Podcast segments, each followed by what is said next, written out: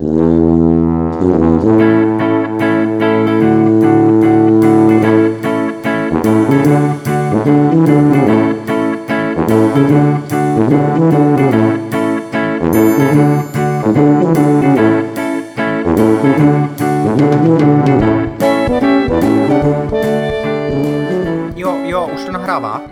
dobrý, dobrý, dobrý. Uh, vítejte, dámy a pánové, mé jméno je František a já jsem tady jenom na chvíli, jenom na skok, uh, protože Kuba mě poprosil, abych vám něco vyřídil. Uh, víte, nastávají tady nějaké změny v tomhle podcastu a prý vy máte rádi, když je tady i někdo český. Uh, víte, pa- pamatujete si Šimona, toho, toho bradatýho, jo, to, toho druhého bradatýho, tak to je ta změna, jo, on, on už teď nebude jako nahrávat tenhle podcast, protože má hodně práce, má, má hodně projektů rozdělaných a nestihl by tomu věnovat tolik času, kolik on chtěl, tak, tak se s Kubou domluvili, že, že to takhle jako udělají, že teď to bude jako Kuba dělat sám, že jo. Tak, tak jen to jsem chtěl, jako, ani nevím, proč jsem vlastně tady, ale mějte se krásně, já, já předám slovo Kubovi. Tak, ako ste mohli počuť Františka, alebo aj Frantu, tak uh, v podcaste nám nastanú nejaké zmeny s tým, že ste boli asi zvyknutí na dvoch uh, hostov a už som tu len ja. Jelikož Níbrž ponieważ uh, sme sa so Šimonom tak nejak dohodli, uh, že aj na základe jeho časového vyťaženia, respektíve uh, určitých priorít, čo má v pracovnom živote a asi aj v inom, tak uh, že vlastne od projektu odstúpi. A Oznamujem vám to hlavne mm, preto, aby ste vedeli, že ten krajší tu ostáva. a že ideme ďalej, a len sa trošku asi zmení ten formát. Ja myslím si, že oveľa viacej a budeme pracovať s nejakými hostiami v tomto roku, lebo hovorím, mňa to baví, mňa to baví. A ten podcast baví ma rozprávať a je to taký, taký dlhší formát tvorenia kontentu a s väčším, s väčším množstvom podrobností and I like that shit. Takže, takže let's keep on rolling. A poďme na dnešnú epizódu, ktorá je Q&A. To znamená, že vaše otázky, čo mi prišli, nejakých pár. Ja sa vždy snažím, kľudne mi dajte vedieť, či vám vyhovuje takýto formát toho Q&A, ale vždy sa snažím vybrať radšej menej otázok a ísť viacej do ako nasadzať 10 otázok za sebou a rozprávať áno, nie a jo, možno lebo. Hej, takže dajte mi vedieť, že či vám to tak vyhovuje, lebo mne áno, asi tak budem robiť aj tak, ale ne, budem sa tváriť, že váš názor ma nezaujíma. Takže uh, vaše otázky a moje duchaplné odpovede práve teraz. A vlastne chcel by som veľmi začať niečím, čo už som sa uh, tento týždeň toho dotkol na mojich uh, Instagram stories a uh, malo to od vás celkom ohlas. A to je mostovanie pri bench presse. Pretože a nie je to prvýkrát, čo mi napísala moja klientka, ale ja to vidím hrozne často aj len tak random po, po, po svete, reálne na Instagrame, hlavne teda, ale vo svete, akože pri top lifteroch a hlavne pri top, top lifterkách, že vždy sa nejak, nájde nejaký zaprdený kokot, ktorý im pod video pri ich bench prese napíše, že o, nemôžeš mostovať, dojebeš si chrbát, o, vyskoťať ti platničky, musíš mať rovný chrbát, toto nie je nebezpečné, to je podvádzanie, jady, jady, jada.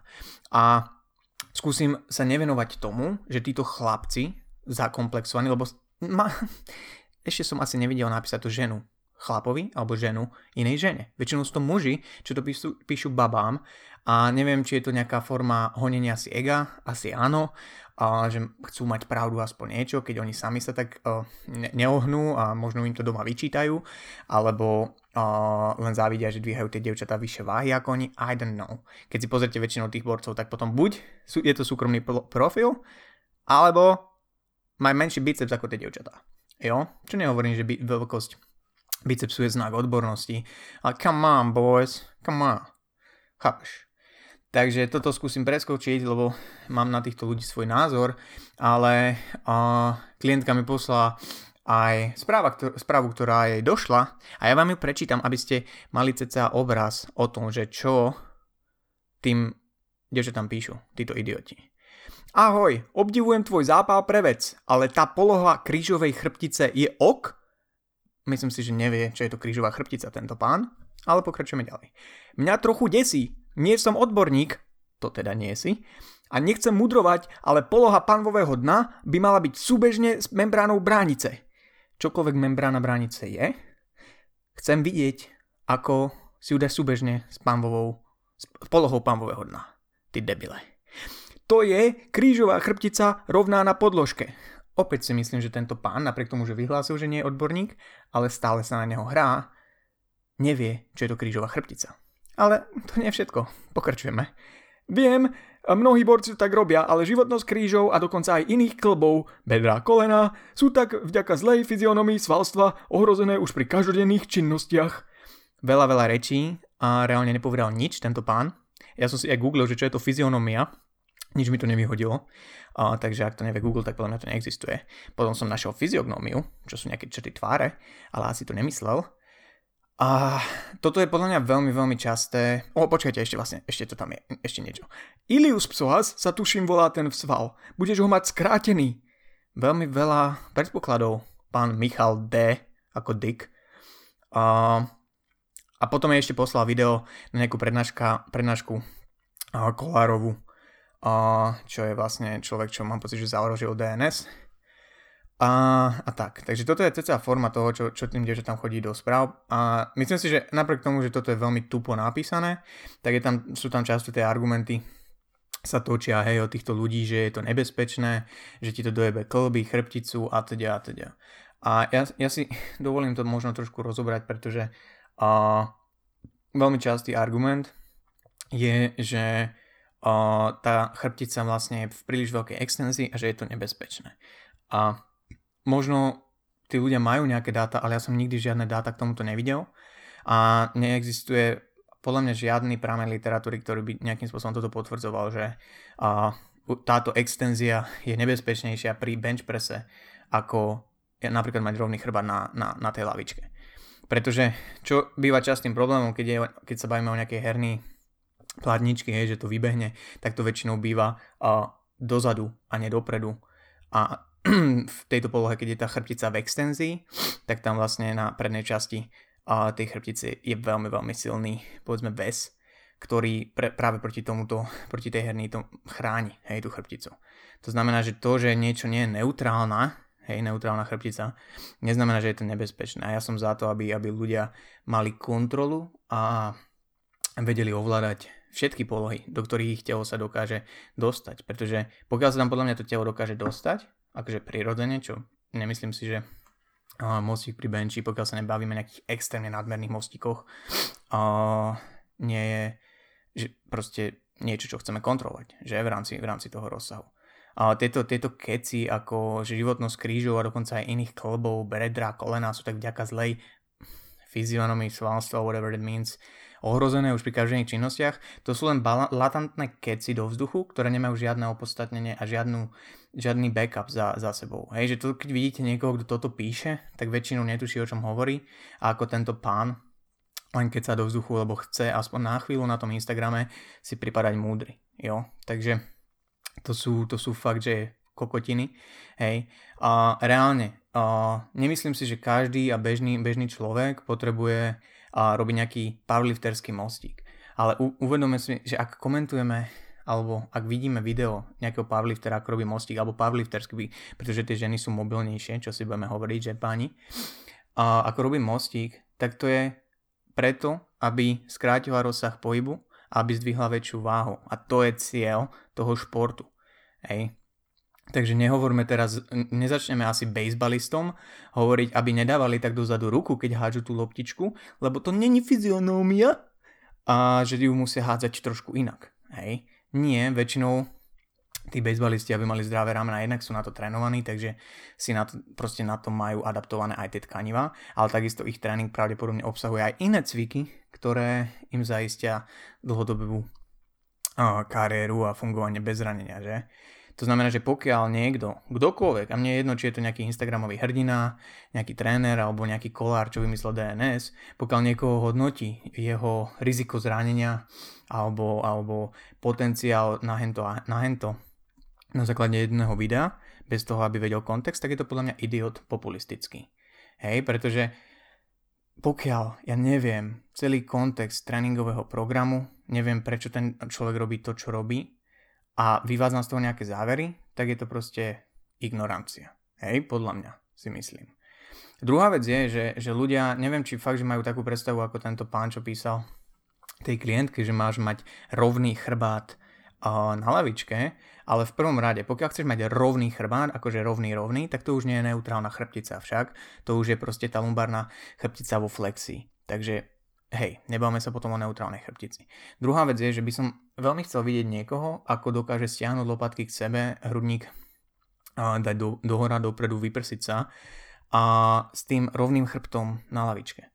Pretože a práve tá retrakcia tých lopatiek, to, že ich proste dáte k sebe, jemne dole, zapojíte ten latissimus, zastabilizuje ten ramenný klop a ako keby ochráni tie ramená pred, pred nejakým vyšším rizikom zranenia. Pretože pozrite si, čo vaše rameno robí, pokiaľ lopatky nemáte pri sebe, pri benči, hej, tak tam to je tá veľmi, veľmi nesafe pozícia. Pretože tá extenzia počas toho mostíka v tom, v tom, v to, pri tom benchi, a, tak to je niečo, čo možno nechceme pri nejakých deadliftoch, to je možno niečo, čo nechceme pri nejakých ťažkých drepoch, pretože tam tá váha pôsobí z hora dole na chrbticu, hej, to je to axiálne zaťaženie. A vtedy je ten tlak na tie jednotlivé segmenty tej chrbtice oveľa väčší, takže tam je asi rozumné držať to v nejakom rozmedzi neutrálne, neutrálnej chrbtice, hej, lebo to tiež nie je len jedna poloha podľa mňa, Takže, takže áno, tamto možno má zmysel sa o takomto niečom baviť, aj keď tiež asi nie je úplne jednoznačné, že či to prináša vyššie riziko zranenia alebo nie. Jo? Ale minimálne kvôli, kvôli väčšiemu silovému outputu pri drepe nechceme mať vypučený zárok alebo naopak pokrčený chrbát, lebo je to proste nebezpečné a znižuje to silový output. Ale pri tom bench presse tá, tie sily nepôsobia axiálne, hej, že z hora dole smerom od hlavy k, e, k pánve na, na, na, na to telo. Takže a dokonca sú tam dva uh, body, hej, také tie entry points, ktoré to stabilizuje a to je zadok a práve vrchná časť chrbta. Jo? Takže, takže toto sú veci, ktoré tí ľudia častokrát ignorujú len preto, aby boli veľmi, veľmi múdri a inteligentní hej, na tých sociálnych sieťach, ale uchádza im kontext. Hej. A, niekto, a nebude, ak niekto povie, že o, to si vlastne nedvihol, lebo to je cheating, to je podvod, si, oh, nepozri, ak si vyprsený, a to, že niekto chce maximalizovať svoj súťažný potenciál, ak sa bavíme o powerlifterovi, nie je pre Boha podvádzanie. To je, keby sme ešte stále niekomu písali, že sumo deadlift je podvádzanie, lebo má kratšiu drahu pohybu. A ne, ne, nemôžeme byť úplne jebnutí však. Takže dajme, dajme na to pozor, hej, že čo a komu komentujeme. Takže nie. Mostík pri bench presse je, je, ja by som povedal, že je nevyhnutný do určitej miery, najmä pokiaľ je to taký ten klasický uh, mostík, povedzme, že v norme, ktorý je vytvorený tým, že proste človek vyprsí uh, sa v tej hrudnej časti chrbtice. Hej, že spojí lopatky k sebe a automaticky vám to trochu prehne aj spodný chrbát, to je v pohode.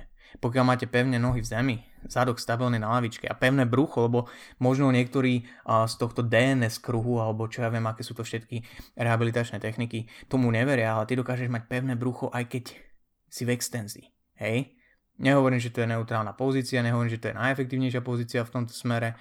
Hej, nehovorím, že niektoré tie techniky z týchto DNS a týchto vecí sa nedajú aplikovať do tréningu, ale, ale toto mi príde už fakt až ako fašistický prístup k nejakej re- rehabilitácii, pretože aby sme odsudzovali niekoho na základe videa, že aké riziko zranenia hen tam tamto, tak oh, goddammit.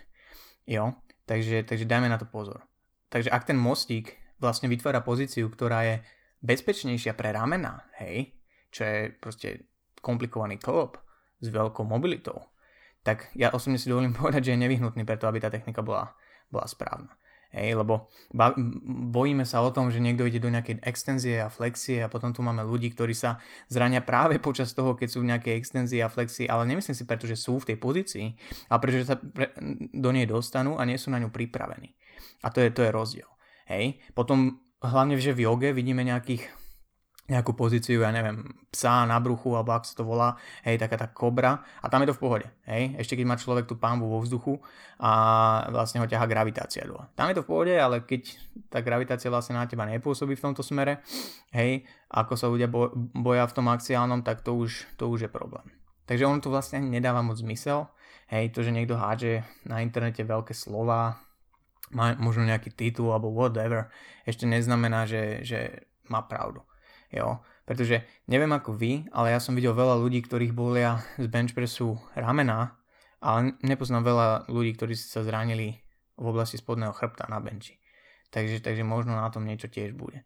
Lebo ja, ja som za to, aby sme sa bavili o tej anecdotal evidence, o tých skúsenostiach človeka, hej, a aj to má nejakú hodnotu, ale nie pokiaľ je to v rozpore s tým, čo, o, o, o čom je vlastne ten šport.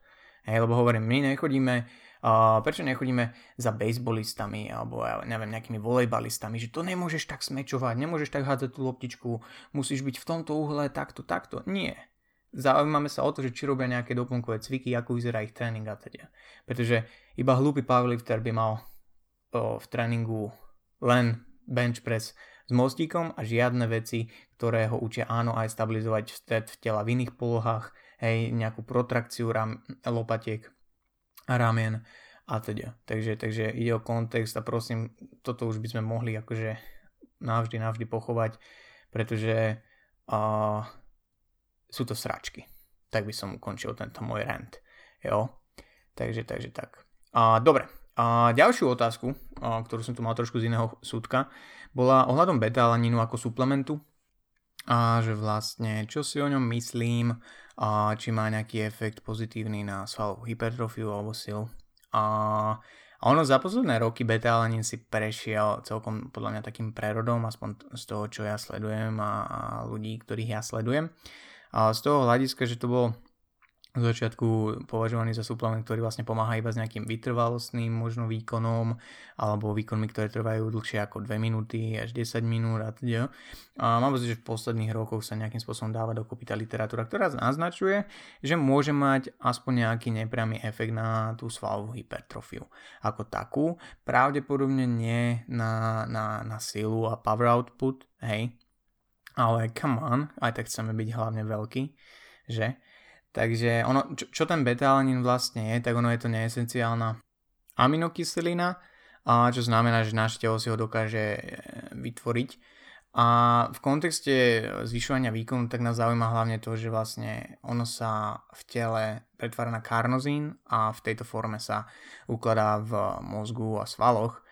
A prečo nás to zaujíma je, pretože karnozín dokáže potlačať, respektíve redukovať do určitej miery a kyslé prostredie, ktoré vzniká pri nejakej vysokointenzívnej aktivite vo svaloch, hej, keď musí veľa, veľa kontrahovať a intenzívne. A to je vlastne na podobnom princípe funguje aj bikarbonát sodný, ak ste o tom niekedy počuli ako o suplemente a v angličtine mám pocit, že to no, je to normálne akože soda bikarbona alebo sodium bicarbonate a jediný rozdiel je ten, že mm, soda bikarbona častokrát uh, u ľudí spôsobí nejaké tráviace problémy. Betalanín toto nerobí, takže v tomto smere je možno, možno, možno o niečo výhodnejší. Hej. A čo je, čo je zaujímavé je vlastne, že a úloha toho karnozínu je, a aký môže byť ten mechanizmus ako pomáha vlastne pri tom výkone, že oddeluje vlastne ten nástup únavy, tým, že pomáha možno trošku redukovať tú, tú kyslosť toho prostredia, ktoré následne vlastne spôsobuje to, že človek je unavený a nedokáže to svalstvo tak kontrahovať. Takže reálne, čo tá, tá, ten výskum aktuálne hovorí, že, že s čím by to mohlo pomôcť, je jemne zvýšiť vlastne objem práce, ktorý my dokážeme spraviť počas, počas tréningu silového, lebo silový tréning nás zaujíma asi primárne. A môžeme napríklad pri rôznych uh, setupoch toho tréningu alebo rôznych tréningových fázach, kde je napríklad viac nejakých super sérií alebo vyššia akumulácia nejakých metabolitov alebo napríklad pri niečom podobnom uh, alebo takom crossfit-like uh, tréningu by mohol byť užitočný. Hej a vďaka tomu nepriamo môže pôsobiť pozitívne na o, svalový rast. Jo, lebo ten priamy efekt tam nie je napríklad ako pri kreatíne, hej, že jasne zdokumentovaný, že práve po mňa u väčšinu ľudí to môže pozitívne vplývať na, na svalový rast alebo rast sily, ale takto nepriamo, že nám to vlastne umožní spraviť viac práce, tak a, by mohol. Hej.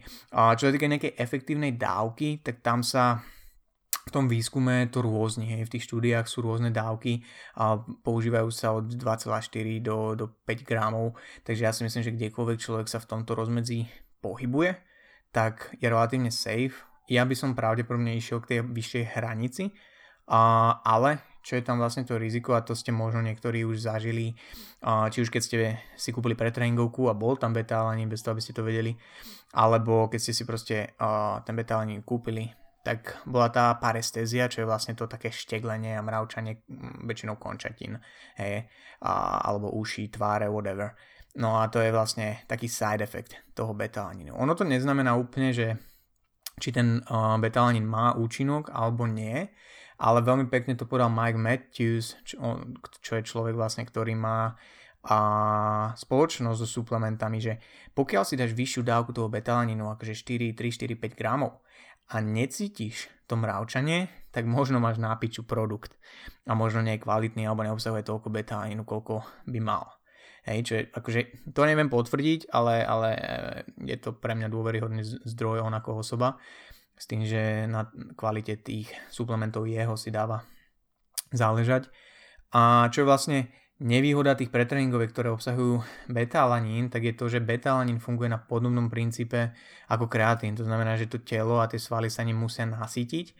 Takže to nie je o tom, že ty si dáš pred beta-alanín a na tom tréningu už zažívaš ten efekt, že a môžeš, možno zvládneš viacej, hej, a o jednu opáčku a teda a teda. Že ono tam trvá nejaký 3, 4, 5 týždňov, kým sa tie svaly tým, karno, tým beta-alanínom akže nasýtia a teda zvýši sa úroveň toho karnozínu v nich Takže to je nevýhoda pre tréningové, ktoré vlastne predpokladám, že využívaš iba pred tréningom a snad necvičíš každý deň. Takže, takže tam to je, to je jeden taký downside. A čo sa odporúča väčšinou, pokiaľ človeku vadí toto, toto šteglenie, tak je vlastne rozdeliť si nejakú tú dávku do viacerých menších dávok počas dňa. Práve tým, že sa ten sval tým nasycuje, tak by to, tak by to nemal byť problém. Hej, takže, takže toľko betalanín, hovorím, nie je to tak drahý suplement, aby do toho človek nemohol proste investovať peniaze. Ja absolútne nie som nejak zaťažený na suplementy, užívam ich sám minimum, hlavne preto, že ich zabudám užívať. A, ale a, myslím si, že toto je jeden z takých, ktorý nemôže asi uškodiť.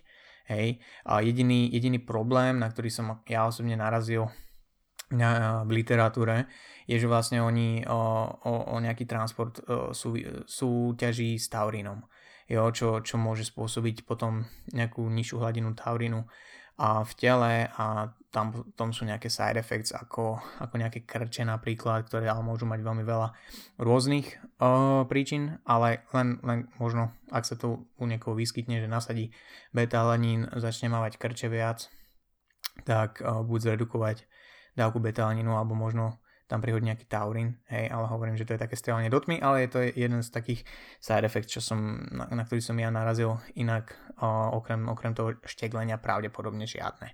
Takže je to celkom safe, je to lacné. Ak je tam potenciál nejaký z toho vyťažiť, tak, tak why not? Jo, takže, takže tak. Dobre, a ďalšiu otázku, ktorú, ktorú tu mám, je od Jakuba. Ako často rotovať cviky a prečo? A to si myslím, a my sme to určite už spomínali v nejakých predošlých epizódach z časti, že hlavne z toho hľadiska, že nerotujte ich preboha každý týždeň, lebo to není asi ten najlepší spôsob, ako sa dopracovať k nejakému progresu a k nejakému silovému rastu však. Ale samozrejme vždy v tom tréningu príde čas, kedy treba nejaký možno cvik vymeniť a ja sa pokúsim nejakým spôsobom načrtnúť to, že kedy a za akých okolností. A v prvom rade, čo si musíme, musíme o, uvedomiť, je, že našim cieľom v tom gyme stále a na prvom mieste je progres však. A áno, výkonnostný, pretože ten pravdepodobne, ak nám ide o rast síly, ale nepriamo aj rast svalov, tak uh, reprezentuje, ten silový progres v tom gyme reprezentuje to, že či ten progres robíme. Hej, či sa niekam posúvame a teda. A na to je nevyhnutné, aby, aby sme nerotovali cviky úplne random hociako. Hej, to je to, čo sme, to, čo sme si spomínali už v niekoľkých epizódach. A pokiaľ by sme chceli vymieňať cviky na základe toho, že napríklad ten silový progres stagnuje, tak je to celkom relevantná, akože relevantná myšlienka, že dobre, poďme sa o tom pobaviť. A už 3-4 týždne som sa nikam neposunul na tomto cviku, čo keď by som ho proste vymenil za nejaký iný a progresoval na tom. A z určitého hľadiska to samozrejme dáva logiku. Ja sám, keď pre klientov vlastne robím tréningy, tak väčšinou my to robíme na nejakých na báze 5 až 7-8 týždňových fáz a v rámci tých fáz netočíme vlastne cviky takmer vôbec. Hej, niekedy sa stane, že musíme niečo akutne vyho- vyhodiť, lebo to, ja neviem, nevyhovuje, alebo sa pokazil stroj, alebo toho človeka proste to vyslovene nebaví, alebo čokoľvek, tak vtedy samozrejme to vymeníme, ale vždy na konci tej fázy, keď si to nejakým spôsobom rekapitulujem tie čísla, ako to išlo, tak hľadám, hľadám cviky, že na ktorých ten progres nebol až tak výrazný. A neznamená to automaticky, že ten cvik vy, vy, vyradím, ale minimálne sa sám seba spýtam a aj, aj, aj, aj klienta, že čo mohlo byť za tým, že sme tam neprogresovali. Lebo možno v číslach sme vôbec nespravili progres, ale možno tá technika, na ktorej sme pracovali, je ďaleko lepšia. Bum. Neznamená to, že musíme vyhaďovať cvik, že? A ďalej možno, pokiaľ sa bavíme o nejakom rozsahu dvoch, troch týždňov, kedy sme nespravili progres, tak pozrime sa aj na tie iné faktory, ktoré to môžu ovplyvniť takúto stagnáciu, ako je možno spánok, stres, a strava, hej, že či bola konzistentná. A, lebo, lebo tieto, napriek tomu, že častokrát to nechceme počuť, tieto veci na ten progres častokrát proste majú, majú vplyv. Hej. Takže, takže ďalšia vec, na ktorú sa treba pozrieť, lebo reálne, a pokiaľ to není o tom, že vy chceme vyradiť nejaký cvik, uh, len kvôli, to, akože kvôli tomu napríklad, že nám to nevyhovuje, že cítime nejakú bolesť pri ňom alebo diskomfort a teda a že ho tam nemusíme mať, tak uh, by sme v ideálnom svete chceli ten cvik tam držať čo najdlhšie. Však kým budeme proste progresovať, tak držme ho tam a nemáme ho prečo vyhadzovať. Druhým Faktorom je samozrejme aj to, či to človeka baví a či si užíva ten cvik už aj tretí mesiac. A pokiaľ áno, tak super, pokiaľ nie, tak aj to je relevantný dôvod na to pozrieť sa niekam akože po nejakej náhrade, takže nebudeme hovoriť, že nie, ale v ideálnom svete by sme to chceli tam držať čo najdlhšie, kým budeme progresovať. Hej. A podľa mňa fajn také pravidlo je, že pokiaľ jeden celý mezocyklus mne sa nedarí nejakým spôsobom progresovať na nejakom cviku, a ale stále ho relatívne dobre, či už cítim v silových partiách, alebo viem, že ho robím technicky dobre, jady, jady, jada, tak ono to, pokiaľ tieto veci podľa mňa sú splnené, tak to neznamená, že tie svaly nedostávajú stimul, ale na konci takéhoto mezocyklu tak sa môžem pozerať na to, že dobre, možno tento cvik vyradím teraz, možno už som proste vyčerpal ten progres, ktorý na ňom bol a nahradím ho nejakým iným.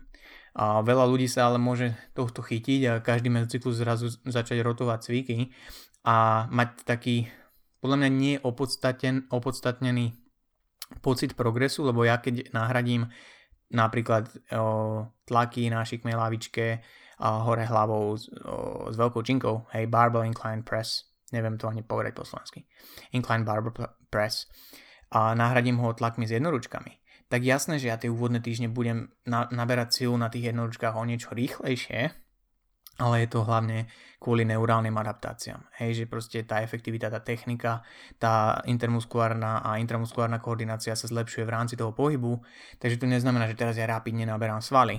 Proste aj jednoducho sa zlepšujem v tom cviku, lebo som ho dlho nerobil. Hej, a takto Takže keď ja ho budem každé 4 týždne meniť, tak to neznamená, že každé 4 týždne na novo naberám svaly, lebo ide hore sila, ale je to primárne kvôli tým neurálnym adaptáciám.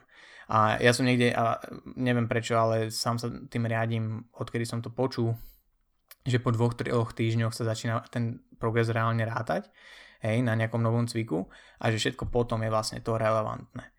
A pokiaľ ide o, skús- pokiaľ ide o skúseného cvi- cvi- cvičenca, tak pravdepodobne je to o niečo kratší čas, hej, lebo ne- nezabudneš proste tlakovať, ale, ale myslím si, že je to fajn také to dvojtýždňové pravidlo, že potom ten progres je relevantný. Hej. A čo sa týka samotnej tej rotácie, tak to, to týmto by som sa možno riadil. Hej, že pokiaľ jeden ten celý mezocyklus sa mi tam a, nepodarilo progresovať, tak ho môžem nahradiť ten cvik niečím podobným. Lebo musíme si uvedomiť, že je rozdiel aj medzi tým, či sa jedná o silového športovca, ako je napríklad trojbojár, ktorý nejaké cviky proste robiť musí, lebo na základe toho je hodnotený na súťaži, alebo len rekreačného športovca, ktorý chce budovať svaly, hej, ide mu možno nejakú re- rekompozíciu postavy, nabrať svaly schudnutú, jada, jada, jada. Tak ten vlastne žiadne cviky robiť nemusí. Akože konkrétne cviky. Nejaké cviky robiť musíš, ale nemôže, ne, nemusíš drepovať, nemusíš benchovať, nemusíš robiť, ja neviem, snatch grip, deadlift.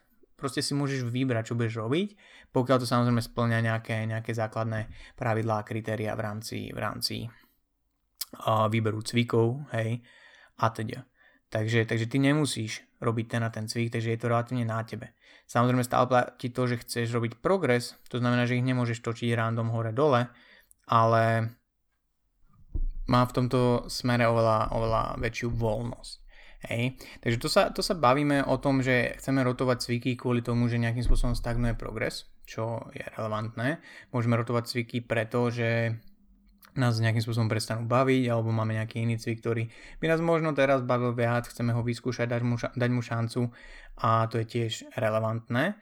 A potom to môže byť napríklad v rámci nejakých rôznych fáz tréningových, napríklad pri powerliftingu, čím je človek ďalej od súťaže, tak tým môže uh, tie cviky mať menej špecifické, čo znamená, že sa môžu menej podobať na to, čo bude robiť na súťaži, čo väčšinou je napríklad pri drepe, je to low bar drep, hej, uh, s opaskom a častokrát s kolenými bandážami, ak sa bavíme o RAW trojboji.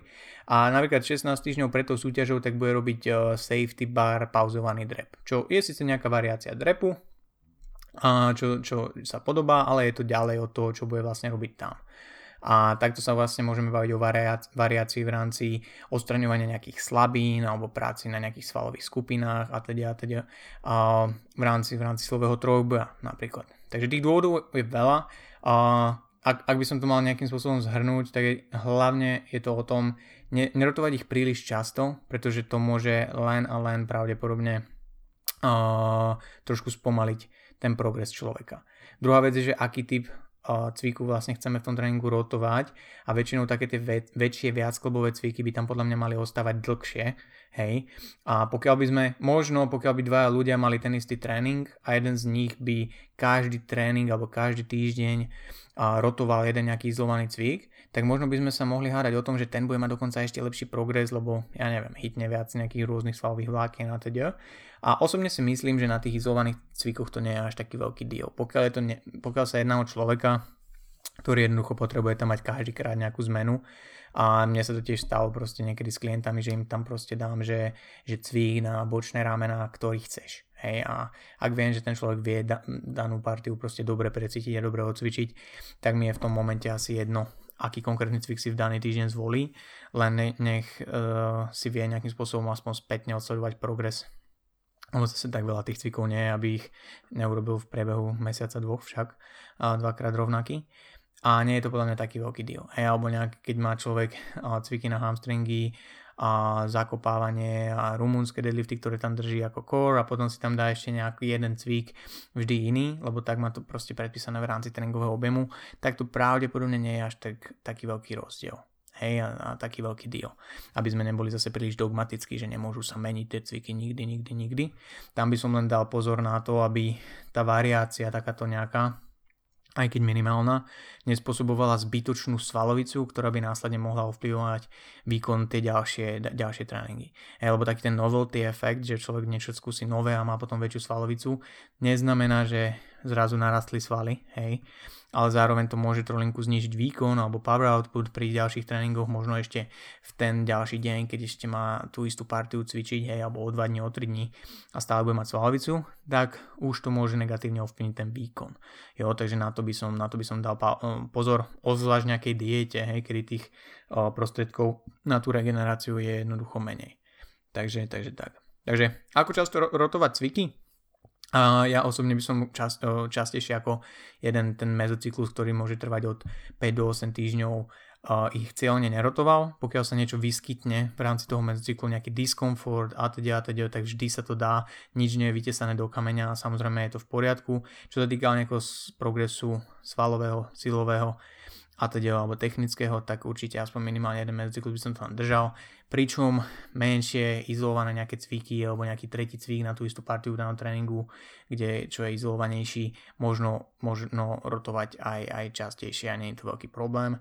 A napríklad Scott Stevenson, čo napísal Fortitude Training, tak celý ten tréningový vlastne plán a, a systém je založený na tom, že jedna časť cvikov je vždycky úplne random, že ktorú si človek proste vyberie na tú danú partiu, ak to splňa nejakú, nejakú, uh, nejaký predpoklad napumpovania, hej, on to nazýva pump sets a ľudia s tým majú výsledky. Hej, takže do, do, do Ríma vedie veľmi veľa ciest, ale nejakých, nejakých tých základných kameňov sa treba, treba držať. Tak a ďalšia otázka, možno, možno posledná, alebo už mi dochádza hlas, a je, že pri akých cvikoch sa vždy vyhnúť zlyhaniu svalovému. Čo opäť o, si myslím, že celkom zaujímavá, zaujímavá otázka, hlavne z toho hľadiska, že veľa ľudí podľa mňa nikdy také skutočné svalové zlyhanie ani, ani nedosiahne.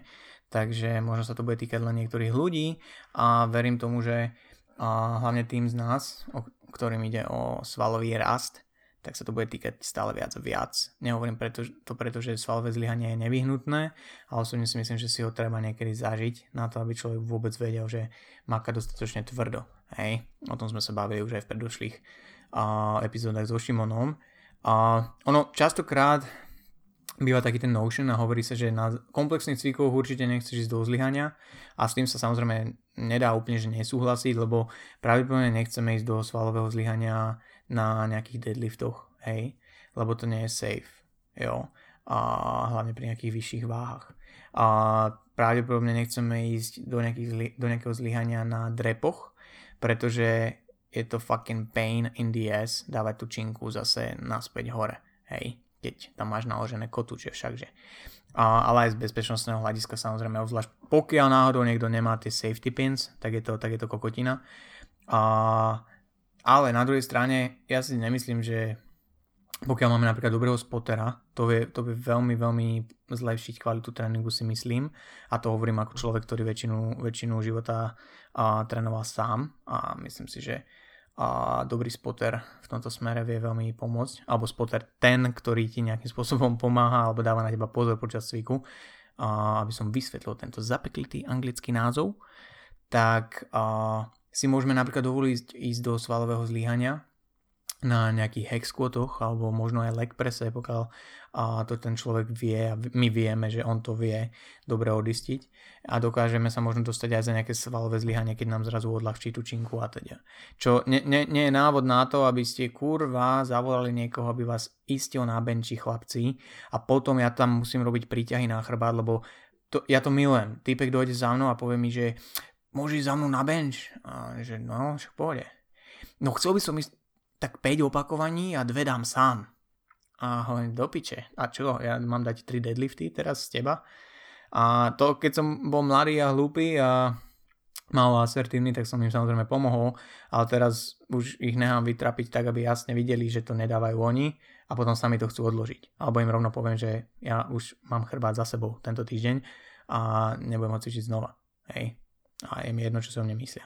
Každopádne, to nie, nie, nie je to návod toto k tomu, aby ste uh, robili toto, hej, že na benči, ale neplatí úplne to, že, že napríklad na tých hexkotoch neísť do zlyhania a pokiaľ je to bezpečné, či už máte spotera alebo viete, že ak to proste nevytlačíte, tak stále máte tú kontrolu nad tým a v tej spodnej fáze sa vám nemôže nič stať, že napríklad to nie je už za vašim nejakým aktívnym rozsahom a neriskujete, že, že, že ohrozíte klby alebo tak tak by som sa toho úplne nebal. Hej? Lebo vždy je to podľa mňa o tom, že kto si môže dovoliť, dovoliť ísť do zlyhania a začiatočník asi v žiadnom prípade o, nie. Hej? Lebo nemá ešte tak vyvinutú tú koordináciu a kontrolu a, tých cvikov, tých váh a teda na to, aby, aby vôbec tomu svalu umožnil ísť do toho zlyhania a zároveň, aby to bezpečne odkontroloval ten pohyb.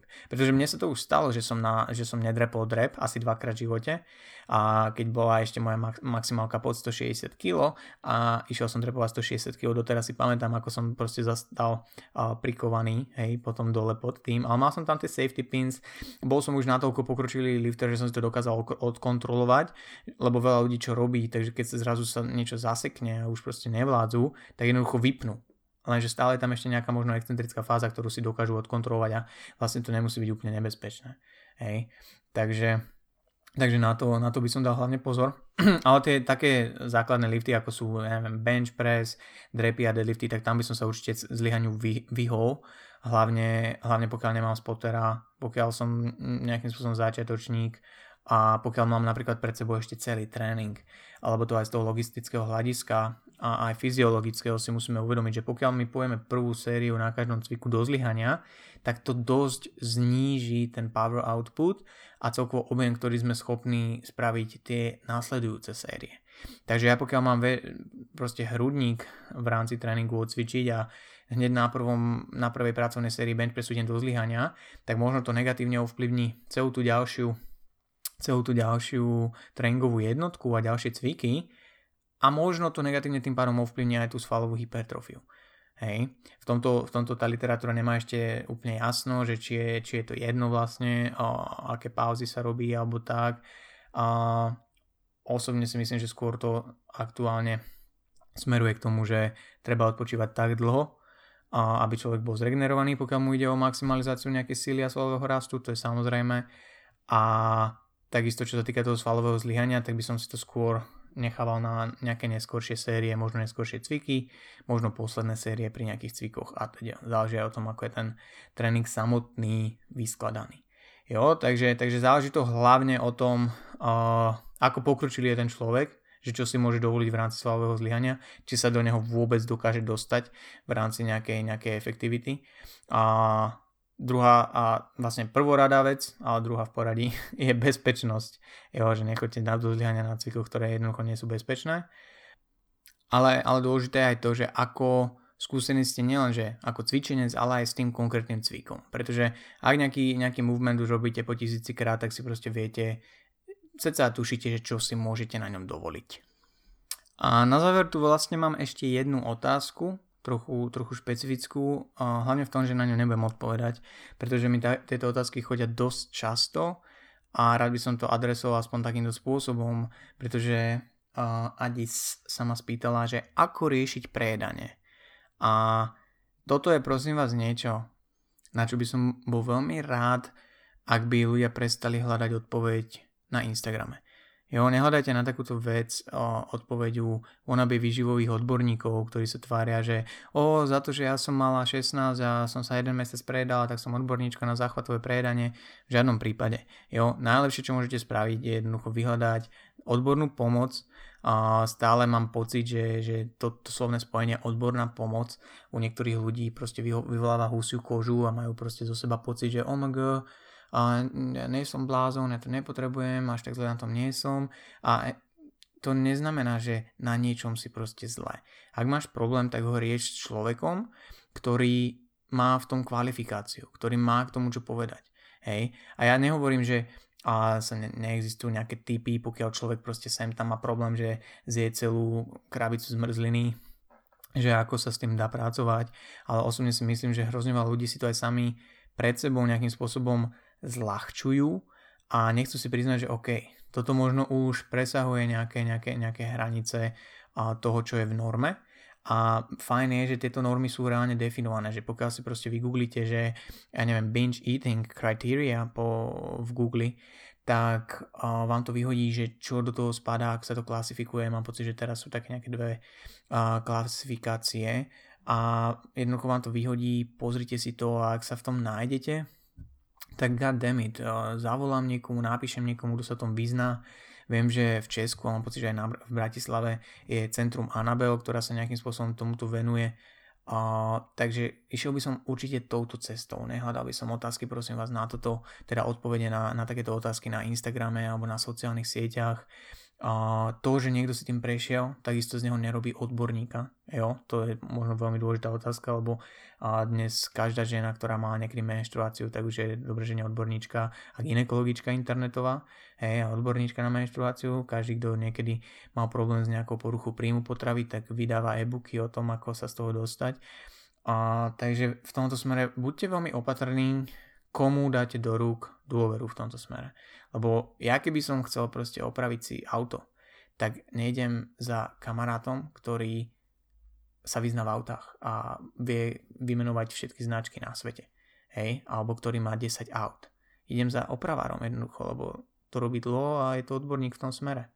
Jo, takže uh, dajte, dajte na to pozor. Uh, dúfam, že ak aspoň jeden alebo jedna z vás sa trolinku možno v tomto smere zobudí, ale v dobrom zobudí a začne sa na to pozerať tak, že OK, koho by som mohla kontaktovať, lebo toto je, už ma to vytáča a chcem to riešiť a viem, že najlepšie, čo môžem urobiť, je ísť za odborníkom, tak som rád, že som túto otázku zaradil a nezodpovedal a go for it.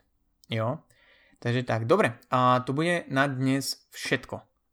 Ak by ste mali nejaké ďalšie otázky do nejakých budúcich Q&A epizód, ak by ste mali nejaké, nejaké návrhy na, na zaujímavých hostí, ktorých by ste možno chceli počuť v podcaste na rôzne témy, tak mi kľudne napíšte či už na Instagrame alebo, alebo na mail alebo, alebo na pokeci.